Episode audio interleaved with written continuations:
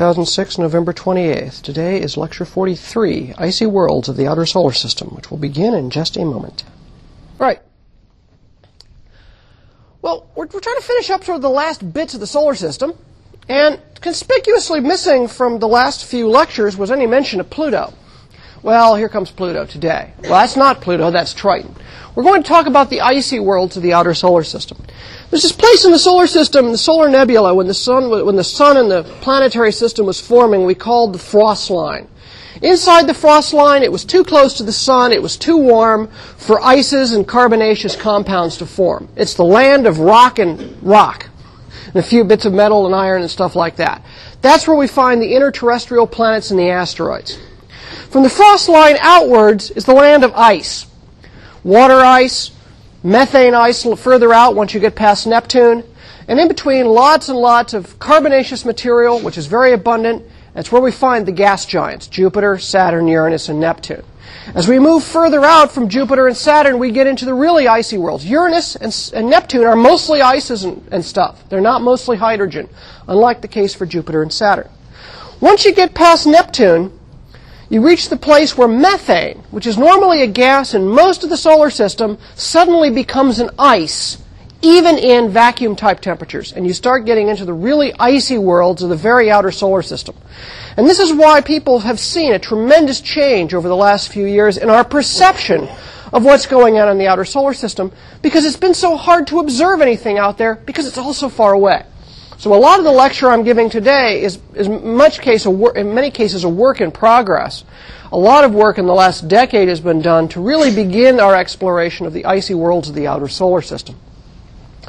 So the key ideas today are to introduce to you the largest of the icy worlds of the outer solar system and then the general class of objects associated with this place.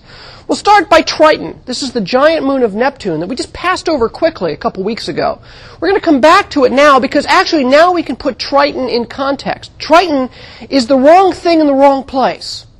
Well, now we can put it in a context. It's actually a very large example of a captured object from these icy worlds of the outer solar system.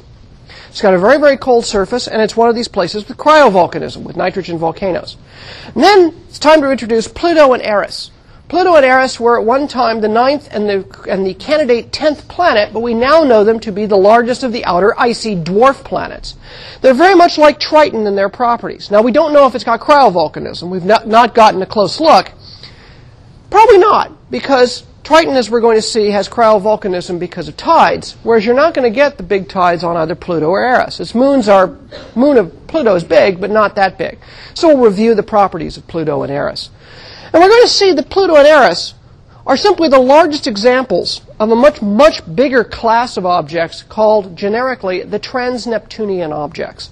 As the name implies, these are objects that orbit beyond the orbit of Neptune. They live um, in a couple of different regions, which are d- distinguished by the dynamics of their orbits. So just like yesterday with the asteroids, we saw how orbital resonances with Jupiter sculpted the main belt of asteroids. So too, we're going to see this resonance sculpting going on in the outer solar system, but now it's going to be Neptune, the outermost of the Jovians, doing the sculpting, not Jupiter. We're going to see the Kuiper belt objects, the so-called Plutinos, which are two, three to two resonant objects with Neptune, and actually gives you a clue, its name. Pluto is also in a three to two resonance with Neptune. And we're going to see a class of objects known as the scattered disk objects. In fact, more generically, Plutinos are going to be seen to be the most populous of a whole class of objects we'll often refer to as resonant objects. These have only been recently recognized, and your book doesn't say a thing about them. So today we're going to visit the outer reaches of the solar system, places where we've just been learning some brand new things, to the coldest, iciest worlds in our solar system. Well, one of the surprises coming by Neptune, when the Voyager spacecraft flew by Neptune in 1989, was the appearance of the giant moon Triton. Now, some of this had been expected that Triton was going to be a bit of an oddball. First of all, it was really big and outer moons of the, the moons of the outer planets generally tend to be pretty small, but Triton stood out. It's 2,700 kilometers in diameter. That's 21% the size of the Earth. That's big. That's way bigger than our moon. In fact, it's like the fourth or fifth largest moon in the entire solar system. Its density, as determined by its mass from the passage, is about 2 grams per cc. This tells us that we've got one of these objects that's mostly an icy mantle over a rocky core. But what was really, what was known before, suspected before, but really known in detail when we got the close flyby, in this beautiful mosaic over here of Triton, is that it has an extremely cold, icy surface. So far, of those surfaces for which we have an actual bona fide temperature, Triton is one of the coldest places in the solar system. The temperature is only 34 degrees Celsius above absolute zero. It's 34 Kelvin on the surface. That's 398 degrees Fahrenheit below zero. At those temperatures, nitrogen, methane, carbon dioxide, water, and even carbon monoxide freeze as ices. So this is an exceedingly cold place made mostly of ices. But nitrogen now plays an interesting role. Nitrogen can actually transition between a gas and a solid. It sublimates. And so you actually get a very, very thin nitrogen atmosphere. This had been suspected by observations from the ground, watching stars disappear behind Triton as Triton passes in front of them. And it was noticed the star did not simply blink out when it hit the limb, but it kind of flickered a bit and then went out, suggesting that you were passing through some high atmosphere layers. But it's an exceedingly thin, thin atmosphere. But the big surprise when the Voyager spacecraft went flying by Neptune was how young the surface of Triton was. If you look at this picture, this beautiful mosaic here, a bit more than half the surface of the planet was in sunlight during the very rapid flyby. There aren't any impact craters, or if there are, there's only a very few. A large icy body of the outer solar system should have just been a meteor magnet. This thing should have been just pounded through the epoch of heavy bombardment, and yet it's got an extremely young surface. In fact, if we take some close-ups, what you see are very, very large walled plains, although now instead of being lava like the Maria of the moon, these are ice plains. This is actually ices that have flowed out in a smooth surface. You can see one impact crater sitting there, but in this huge area, there are no impact craters. This is not, maybe perhaps this is a filled in old impact crater, but the walls here suggest, in fact, it's not. This is actually new terrain. And then you get weird stuff like this terrain here, which is called cantaloupe terrain because, well, it looks like a close up of cantaloupe. These are not impact craters. This, in fact, looks like freezing in a liquid surface, kind of, if you look, if you watch sea ice freeze. You get these funny shapes like ice rafts and things like that. You get little hummocks of ice as the various pressure waves run through it. And so one of the thoughts, in fact, is this surface was largely very, very molten, mol- or actually in this case, semi-liquid ices, and then froze, and what we're seeing is very, very young surfaces. But there's virtually no impact craters anywhere on the surface. When you see no impact craters on a large object of the outer solar system, that's telling you immediately it's a very geologically young surface. But what's the process by which this geologic youth has, been, has occurred? It has to have some heat in the interior in order to melt the interior because it's a small object. Small objects cool off really fast. This thing should have been literally frozen solid, yet very clearly it's got some liquid stuff going on underneath. Well, pretty clear that the paving, the repaving of the surface with ices, is a sign of vast amounts of cryovolcanism. And we saw cryovolcanism before. We saw it on Enceladus where we had very, very young terrains which were being fed by water geysers, which were primarily being provided by heating of the interior of Enceladus because it was in a two to one resonance with the moon Dione around Saturn. In the case of Triton, Triton is the biggest moon anywhere around Neptune. The tides are going to come actually from tides uh, off Neptune itself. The interior is heated by tides. It's probably semi-liquid from this extra heating. The material oozes through cracks in the surface. So don't think about, you know, the classic cone volcano with stuff and smoke billowing out. We're not talking about molten rock. We're talking about ice oozes. The ice will sort of ooze up from the cracks, flow out in the surface, and fill in the surface and repave it. And there's a lot of signs of those kinds of flows going on in the surface. You can see cracks and fissures in the surface. You can see where things have basically oozed out and filled in the, in the surfaces. But the other thing that was rather surprising was a sign that there's still some internal heat in the planet where these bright streaks, I'm sorry, dark streaks along an otherwise bright ice plane. You can see a number of them laid out here. I'm pointing them out here across there. They all seem to point in the same general direction. Here's a couple now across some darker terrain. Again, sort of a point of sort of plumes coming off. A couple of these were actually seen from the side during the spacecraft passes. They're actually geysers of nitrogen gas. They come pluming up out of the interior. They bring up some dust and junk and carbonaceous material from the deep interior, blast it up, and then that thin nitrogen atmosphere has slow winds, picks it up, and kind of blows it downwind a bit. So you sweep it out, marking out the downwind position. So you can actually see by the way all these dark plumes have painted themselves across the fresh ices on the surface, you can actually tell the general direction of the general wind flow on the very thin, at- thin nitrogen atmosphere of Triton. But the other problem is, why is Triton's surface so much younger? I mean, you can get some tidal heating, and that probably can keep it hot, but why is it so weird? Why is the surface so odd? Well, there's one little fact about Triton I haven't told you about yet. Oops, feeds the thin nitrogen atmosphere. And that is Triton is in a circular orbit retrograde around Neptune. Now, this was a big surprise. It was known for a long time, of course, once Triton was discovered. But you know, every other giant moon throughout the solar system, the giant moons around Jupiter, the giant moons around uh, Saturn, and even the not so giant moons around Uranus, the big spherical ones, all orbit in the same sense that the planet rotates. They're, they lie in the equatorial plane, they all rotate in the same way. They all know something about the original circulation of material out of which that planet formed. But Triton is orbiting exactly backwards. That doesn't make any sense at all from a point of view of Triton being born in that orbit. You can't do that. It's extremely difficult to do. So what people have proposed is in fact this is a sign that Triton is a captured object that got into a circular orbit, a backwards retrograde circular orbit around Neptune by way of a collision. The idea is as follows. Triton was probably originally an object orbiting the Sun. It's what we would call today, in 2006, a dwarf planet. But it passed very, very close to Neptune, and on one of those passages, it collided with a fairly large moon that was already orbiting around Neptune. That collision essentially stopped the object, the proto-Triton cold, and got it captured into a retrograde eccentric orbit. Now, the eccentric elliptical orbit, of course, in the presence of a strong tidal field, with the presence of ices which can be melted, is slowly going to dissipate energy and you're going to settle into a circular orbit over time. Now, these tides from Neptune, and as well as the, the immense heat from this collision, probably completely melted Triton. Now, if this had occurred, for example, sort of towards the end of the epoch of heavy bombardment, you would have erased most of that heavy bombardment history. So that's one part of what may make the surface young. But the residual heat of formation is going to last a long time. You've really heated this sucker up.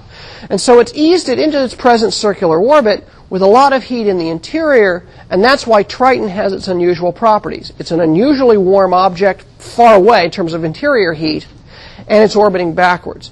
This is another example we've seen over and over again through the solar system in which collisions, however improbable they may seem to us today, actually played an important role in putting the solar system together. We don't have a lot of collisions in the present day solar system. That's a good thing, right? One big collision about 65 million years ago wiped out the dinosaurs and reset the whole ecosystem of the planet. We don't want those things to happen. But go back three, three and a half, four billion years, collisions are one of the dominant pieces determining how objects in the solar system form and evolve. After that, that collision history tailed off, we kind of see the remnants of it today. So we've seen a number of, of forces, if you will, in the solar system. It's kind of misuse of a word, but we've seen influences. Collisions, sculpting surfaces, delivering things. A collision probably gave rise to the creation of the moon, explains a lot of its unusual properties. Collisions can probably explain the unusually large iron core of Mercury. It may be able to be a good way to explain the unusual backwards orbit of Triton. Now, this sounds too much like I'm invoking collisions for every weird problem I run into. But it isn't just simply a, oh, I know, we don't know what's going on, let's call it a collision. We actually have reasons for believing why collisions should work. We know they were frequent in the past.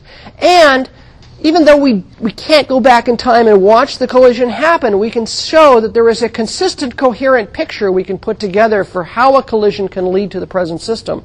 Whereas otherwise, we simply don't have an explanation.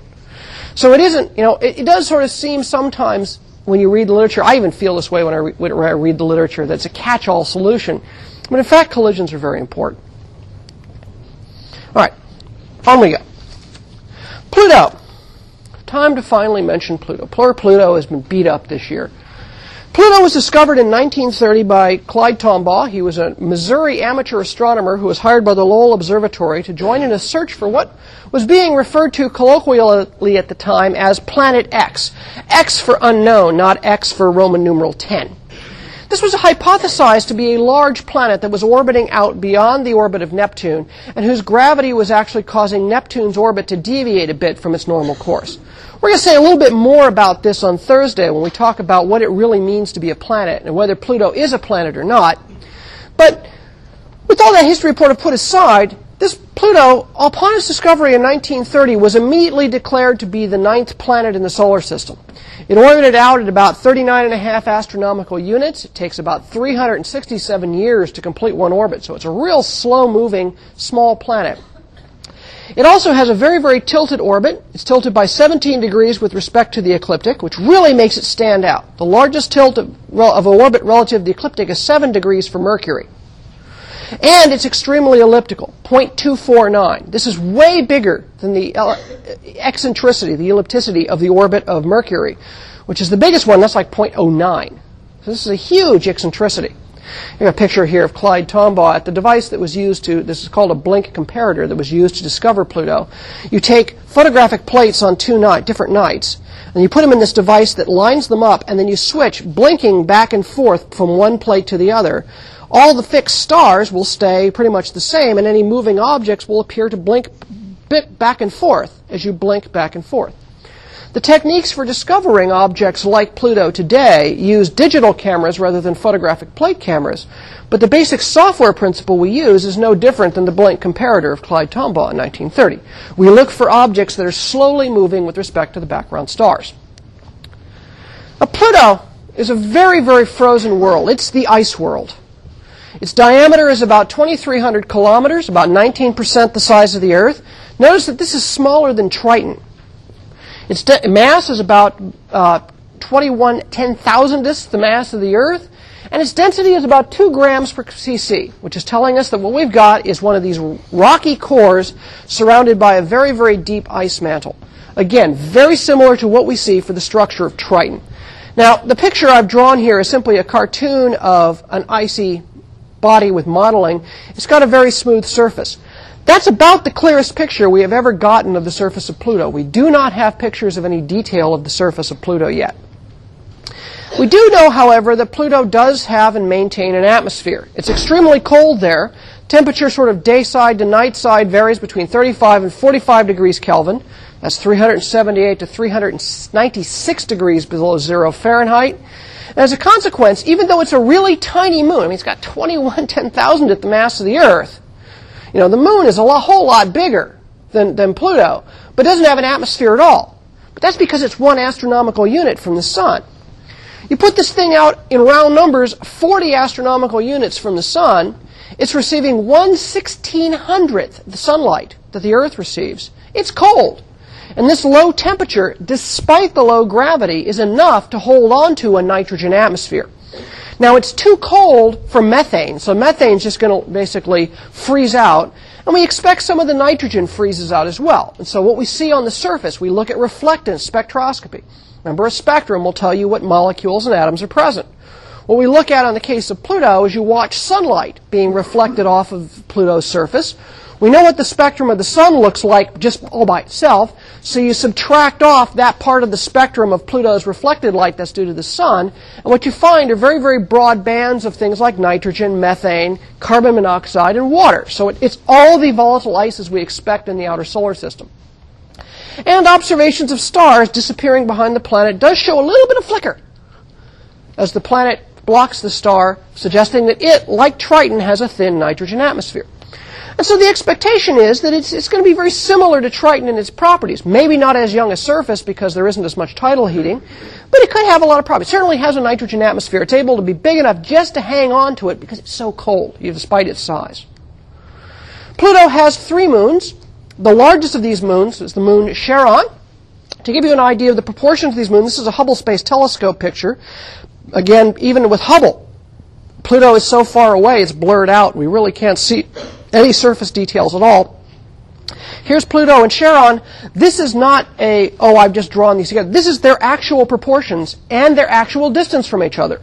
Pluto, Charon orbits only 19, a little over 19,000 kilometers from Pluto and takes only about 6.3 days to go around.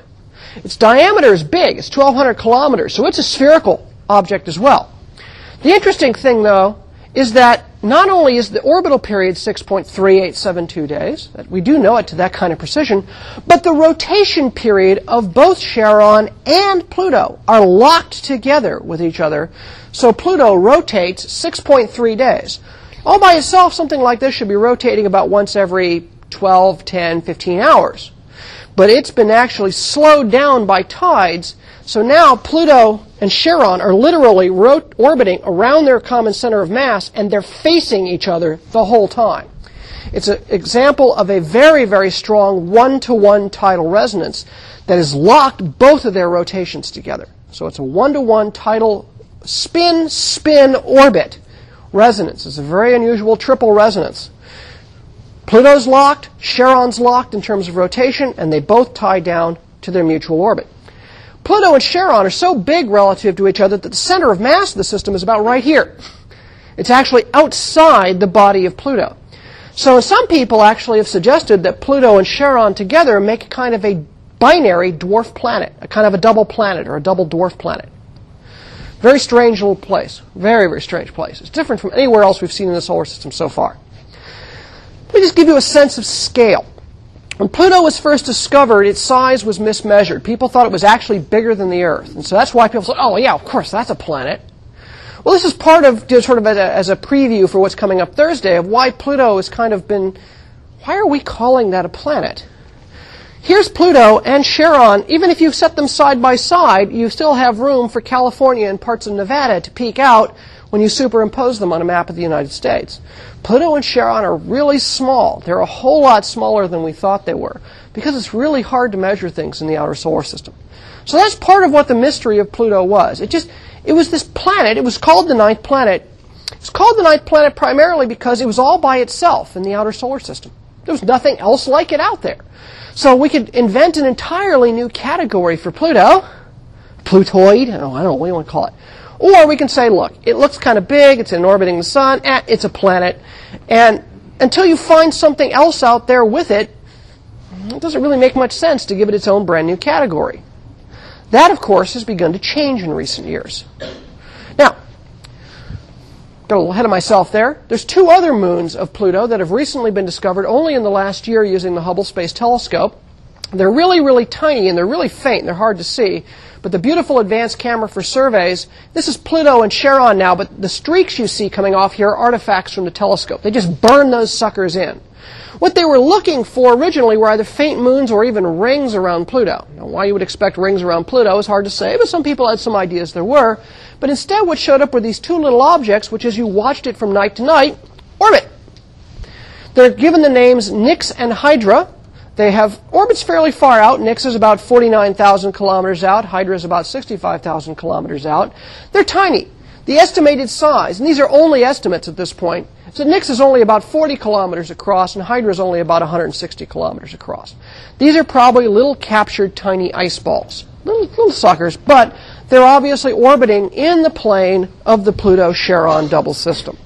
So Pluto has three moons now. So whatever the whatever the nature of Pluto, planet, dwarf planet, or whatever, it does have enough gravity to at least have scooped up a couple of moons. It has a fairly fairly sizable moon system. These are all this is all brand new. This is really kind of cool. It's not really often that you discover brand new moons of outer planets as often. It can still be done, but to find major moons of Pluto is really quite exciting.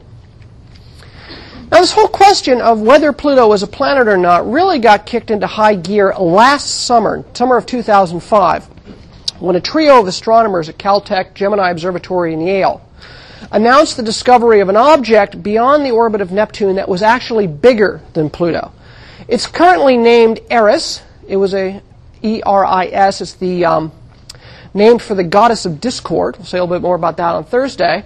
It's actually bigger than Pluto. It's 2,400 kilometers in diameter. Its semi-major axis is huge. It's way out there, 67.7 astronomical units from the Sun. In fact, it was discovered when it was 98 astronomical units from the Sun, which tells you this object's really, really shiny. It's got very, very fresh ices on it. An orbit with that kind of semi-major axis, Kepler's third law tells us takes 560 years to circle the sun once. This thing is way the heck out there. Its orbit is also very elliptical and very tilted.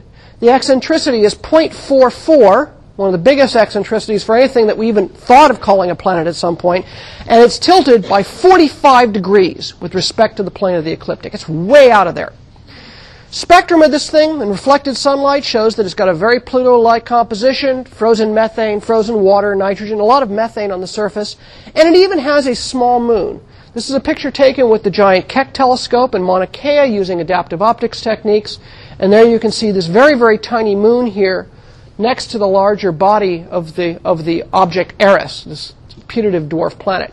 It's since been given a name this summer. It's been named Dysnomia, which was one of the daughters of Eris. Uh, dysnomia means lawlessness. Here's a, a cartoon picture of that by um, a man named Long, uh, Timothy Lombry, Thierry Lombry. He's one of these space artists here. The shininess of this surface, of course, all this is very speculative.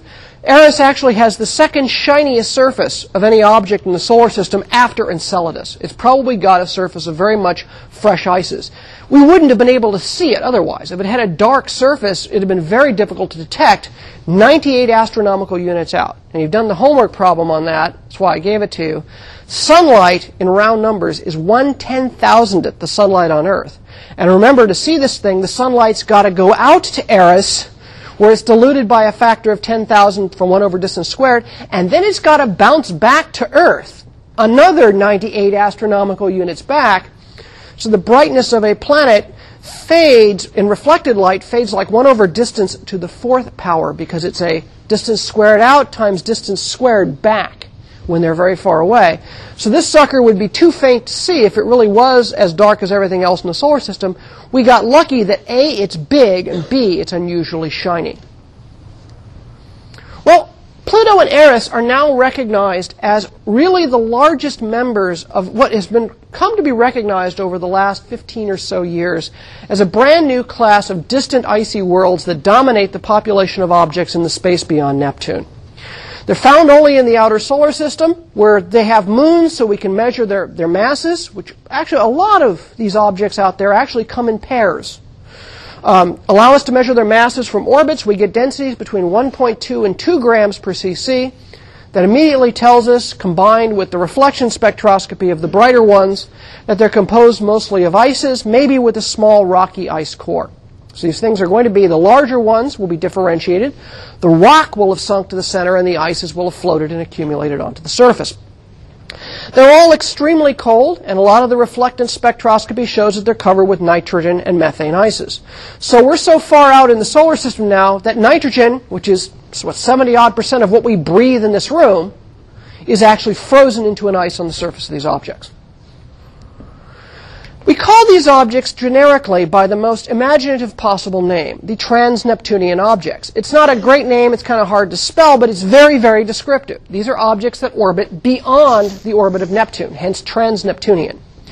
There is also a small class of objects that orbit inside the orbit of Neptune. They're referred to as cis-Neptunian, which is kind of weird. Basically, they range in orbits from 30 astronomical units outwards. 30 astronomical units in round numbers is the orbit of Neptune. So this is a picture from November 20th. Actually, this is a picture from November 26th. Um, I'm going to put this lecture together here. This is showing the orbit of Neptune, Uranus, Saturn, Jupiter, and then they've omitted the inner solar system here because it would just crowd together. You can see the uh, Jupiter Trojans here. Jupiter is located here. Neptune is right here right now, and you can see this large band of objects here. There's this gap here. I should point out this gap here is an artifact. The reason is all these objects are terribly, terribly faint. This direction is where the plane of the Milky Way crosses the ecliptic. The plane of the ecliptic and the plane of the Milky Way galaxy cross each other at two locations. Here and up here, where there's a sparsity of objects, but a real sparsity of objects here. There's so many stars in that direction, you confuse stars with slow-moving trans-Neptunian objects, you don't even bother to look. When you can look deep enough to see the faint TNOs, you're going to confuse it with stars, you'll never see it. So this gap here is simply an artifact of how you search for these things. You have to take deep, deep electronic images. The various of these trans-Neptunian objects are divided into a number of subclasses based on their orbits. The first of these, for years, people searched for trans-Neptunian objects, ever since Pluto was discovered in 1930. Even Clyde Tombaugh, in his subsequent years, searched for more trans-Neptunian objects when it was realized that Pluto was too small to have caused the claimed residual wobble in Neptune's orbit. They didn't find any. The first trans-Neptunian object was not discovered until 1992. And it was because of the advent of very, very sensitive digital cameras, basically based on the CCD sensor, it was done by a, by a pair of astronomers, David Jewitt and Jane Luu at the University of Hawaii, and the development of computer image processing techniques that allowed you to basically do the blank compa- blink comparator trick with very faint, very slow moving objects. Once people figured out the trick, all of a sudden we went from nothing from 1930 to 1992, one in 1992, we now know nearly a thousand of these things by 2006 fact, some of the projects I'm starting to get involved with myself for the Large Binocular Telescope coming up in the next year are to try to punch down in certain areas of the sky to see how faint can we really find trans-Neptunian objects way, way out in the solar system. These dynamical classes that they fall into are a sign that there's been some dynamical sculpting going on. We're getting enough that we can actually see them, not just simply, oh, yeah, there's another object beyond Neptune, but it follows certain orbital patterns that appear. The Kuiper belt, which is the main body of what you see here, objects called Plutinos or little Plutos, whose name is suggestive of what their orbit is, and objects called the scattered disk objects. They're all distinguished by the different types of orbits they possess. This is currently sort of a rogues gallery of the largest known trans-Neptunian objects. The two largest trans-Neptunian objects are Eris and Pluto, Eris being a bit larger than Pluto by a few hundred kilometers. And then the rest have either preliminary designations, like 2005 FY9 and 2003 EL61. 2003 EL61 actually has two moons and is kind of elongated, kind of like a, kind of like a rugby ball. Then there's some outer, plausibly spherical objects that have already been named, Sedna, Orcus, Quaoar, and Varuna. We're running out of Greeks, goddess, gods and goddesses real fast. They're starting to dip now into names from various mythologies. Quaoar is a, um, an underworld god from the original Native American peoples that inhabited the Los Angeles basin. That's how far we're reaching for names for the outer solar system. Um, you know, Sedna's uh, Pacific Northwest and Varuna, oh gosh, I forget who Varuna was. Anyway, those are the biggest ones so far. If you look, trace out their orbits, you immediately notice a pattern begins to appear. First of all, just like we saw with the asteroid belt, there appears to be a belt of these trans-Neptunian objects. Just outside the orbit of Neptune, there's Jupiter's orbit, and they form a mostly circular orbits or slightly elliptical orbits around this region here. That's going to form what we refer to as the Kuiper belt. But there's a large number of these objects that have very, very elliptical orbits. Look at the scale here. This goes out to 200 astronomical units on either side. So these objects have clearly been, have orbits that the inner parts of the orbits all land inside or pass very close to Neptune. But the outer parts of the orbits, because they're elliptical, spend most of their time out here in this sort of other part of this trans-Neptunian space. This region here is between about 30 and 50 astronomical units. That's the main body of the Kuiper belt. And these objects that look like someone had taken an object that's normally just sort of rolling around in the Kuiper belt and scattered it out are referred to as the scattered disk. They all still lie reasonably close to the plane of the ecliptic. Some of them can get as high as 40 odd degrees, but they do lie in what's referred to as the scattered disk. So we'll look at that main group first, the Kuiper belt objects. Most, in fact, of the objects we know in the, in the trans-Neptunian space are, in fact, in that place called the Kuiper belt. It lies between about 30 to 50 astronomical units. It's puffy. It's, it's got some thickness, uh, inclinations up to around 30 degrees or so. So just like the main belt of the asteroid belt, it's actually it's got orbits of all various inclinations and eccentricities, but they all spend most of their time between 30 and 50 astronomical units. Also, like the main belt, the inner and outer edges of the Kuiper belt are bounded by resonances. In this case, the inner edge is the 3 to 2 resonance with Neptune, and the outer edge is the 2 to 1 resonance. So at the outer edge of the 2 to 1 resonance, the orbits, the objects are trans-Neptunian, so they are beyond Neptune, they orbit slower. So objects at the 2 to 1 resonance complete one orbit in the time it takes Neptune to go around twice. Closer to the Sun, faster orbit. The 3 to 2 resonance means that the objects complete two orbits in the time it takes Neptune to complete three. The way to read resonance numbers, is inside body, outside body. So if you see 2 to 1 resonance talking about Neptune, 2 to 2 refers to the inside body, 1 refers to the outside body. In the case of the asteroid belt, Jupiter is the outside body, so it'd be asteroid Jupiter. Trans-Neptunian, Neptune, trans-Neptunian object. Now, the scattered Kuiper belt objects do in fact pass close to Neptune, but they have really big ellipticities, so they spend most of their time beyond 50 astronomical units. As I said before, the first of these was discovered in 1992. It took us a long time because they're really super faint. They're way out there. By now, we know nearly a thousand of these things, so the pace of discovery is picked up. You can use the pattern of sizes and know that we, we haven't looked at the entire space between 30 and 50 AUs. So we can estimate from that fraction of the space we've surveyed how many objects should be out there. Current estimates are that there should be about 70,000 of these things with sizes in excess of 100 kilometers across. The largest that we know of, I've just shown you a picture of a few of those, are bigger than 1,000 kilometers across. There's maybe about six or eight of these known now. But if you add up all the mass, you end up with about 3% the mass of the Earth. Interesting number. Remember, yesterday we saw if you added up all the asteroids, you only got six ten thousandths the mass of the Earth. There's a lot of mass out here. In fact, this is starting to get up to a significant fraction of the mass of the Earth is contained in these ice balls. That's because ices are much more abundant than rock, and where much more space is involved. It's a bigger volume of space, so there's much more material. This is made up of the leftover icy planetesimals from the formation of the solar system, analogous to how in the asteroid belt we're seeing a lot of the leftover rocky planetesimals inside the frost line. So the Kuiper belt and the trans-Neptunian objects in general are important to us because they're the res- residual population of icy construction debris left over from the formation of the solar system. That's why we're so interested in this. Otherwise, it would just be a botany exercise. How many KBOs can you find in this observing run? It's actually really important to understand them. Now, the other part that turns out to be extremely interesting and has told us a great deal about the past of the solar system is that the Kuiper belt objects, or the various trans-Neptunian objects, but those associated primarily with the Kuiper belt, fall into these distinct dynamical classes. The first of these are the classical Kuiper belt. Now, before I do this, I'm going to back up just a bit. I've got two plots here that are taken from a scientific paper. We're, you guys have come along far enough now. We're going to start showing you some of the hardcore stuff.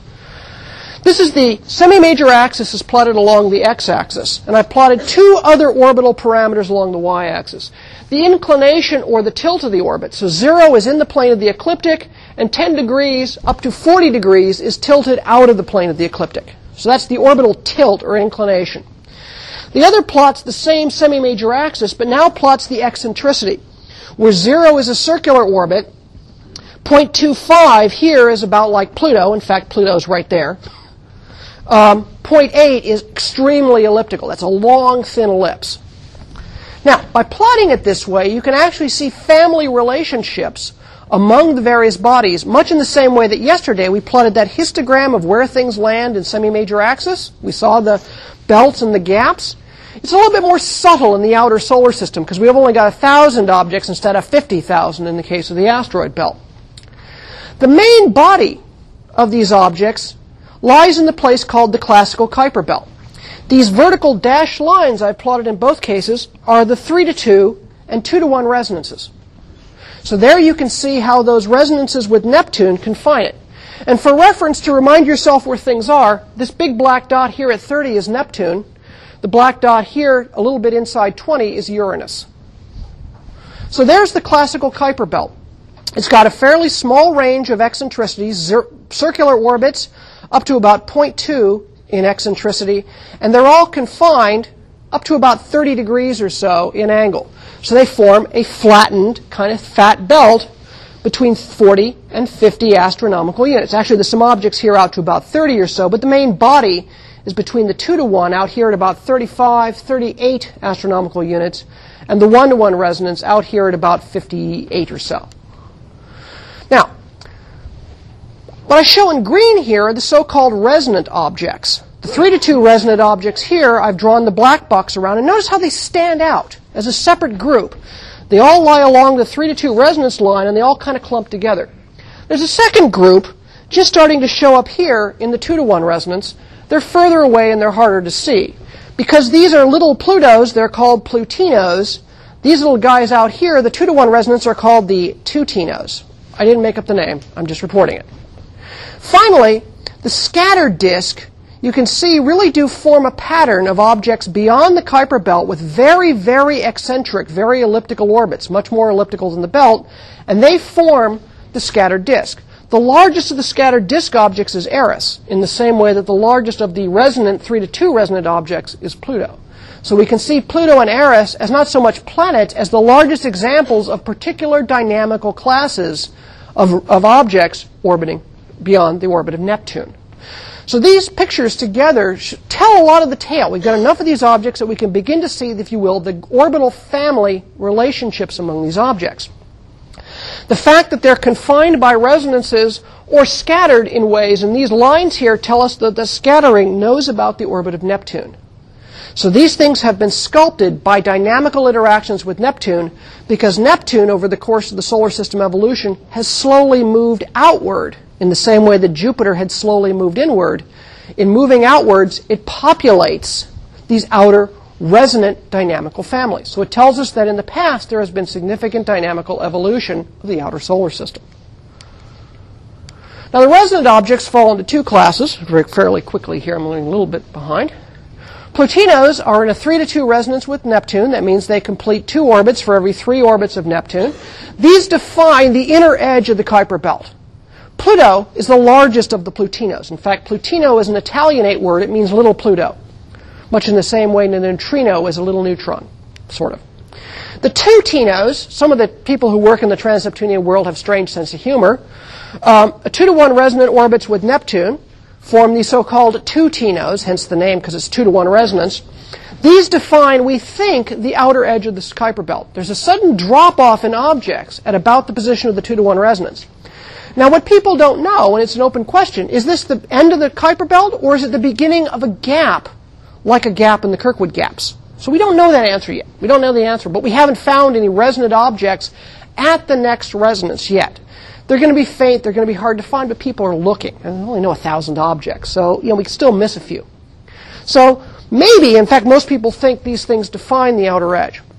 The reason why this is important is this is strong evidence in the past there's been a slow outward migration of Neptune. In the same way that Jupiter goes in, Neptune goes out.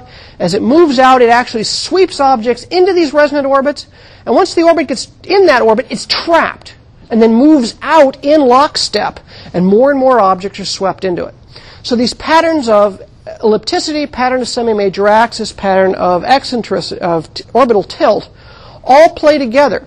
The orbital parameters all know about each other. Now, it's a fairly complicated topic in itself, but it tells us an awful lot. And it was really surprising. It really showed us that our, our solar system has changed its configuration slowly over time, revealed by the presence of these fossil re- um, resonances. So, oops, I'm certain where I'm at. Ah. So this, this picture, and I'm going to make this kind of the final picture. I've already made my point about these things being leftover objects. This is a picture we've seen before. I've shown this picture in the past where I plotted the mass on the vertical axis versus the semi-major axis here on the x-axis. Here are the major planets, Mercury, Venus, Earth, Mars, Jupiter, Saturn, Uranus, and Neptune. The asteroids we saw yesterday with Ceres, the largest of the asteroids, and now today the Kuiper belts with the largest of these objects, Pluto and Eris. These are the confining resonances of Jupiter. Notice the gap between the planets is defined by this resonance here. Dynamics of Jupiter clearing the space and keeping things small. At the other end of the solar system, we have the confining 3 to 2 and 2 to 1 resonances. I've drawn them a little bit larger just to see it. now defined by Neptune. So I see a fall off in the size of stuff. As I move further out in the solar system, objects get smaller from Jupiter to Neptune, but the two have been going in and moving out, sweeping up the smaller stuff and clearing the space around it. So this picture says is worth a thousand words, and I've probably spoken about a thousand words today. That gravity has in large measure sculpted the dynamics of the solar system. And we see that written. The asteroid belt is the inner solar system analog of the Kuiper belt on the outside. Evidence of dynamical evolution of our solar system. So continuing studies are, is there something interesting beyond here? What are some of these objects?